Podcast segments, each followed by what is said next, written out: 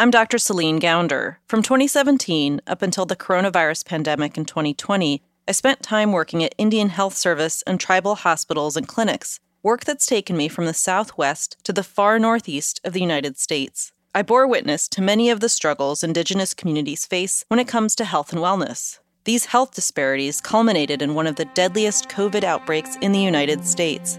In the early months of the pandemic, the Navajo Nation had the highest SARS CoV 2 infection rate per capita in the country. And what's happening with this crisis is that the lack of funding and the lack of resources isn't new. The coronavirus pandemic is sort of highlighting where the system is broken. To many living on the reservation, this was not surprising. The health problems that Indigenous Americans face don't exist in a vacuum. They are the result of centuries of structural violence and lack of investment in the most basic of infrastructure.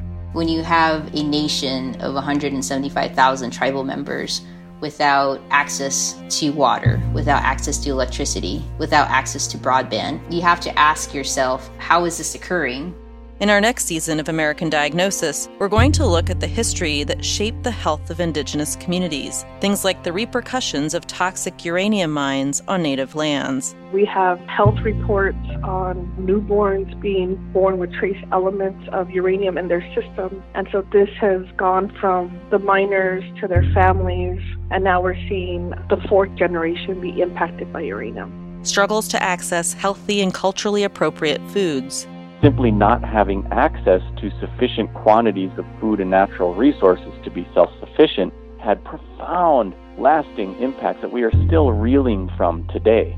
A lack of access to quality medical care. I used to say you can wait in the waiting room so long you'll heal yourself and just walk out. And how the weight of centuries of oppression is impacting the mental health of communities. I remember being a teenager and going through my own little mental health crisis and not really knowing where to turn and being afraid to turn anywhere because of the the fear of the government, the fear of the system.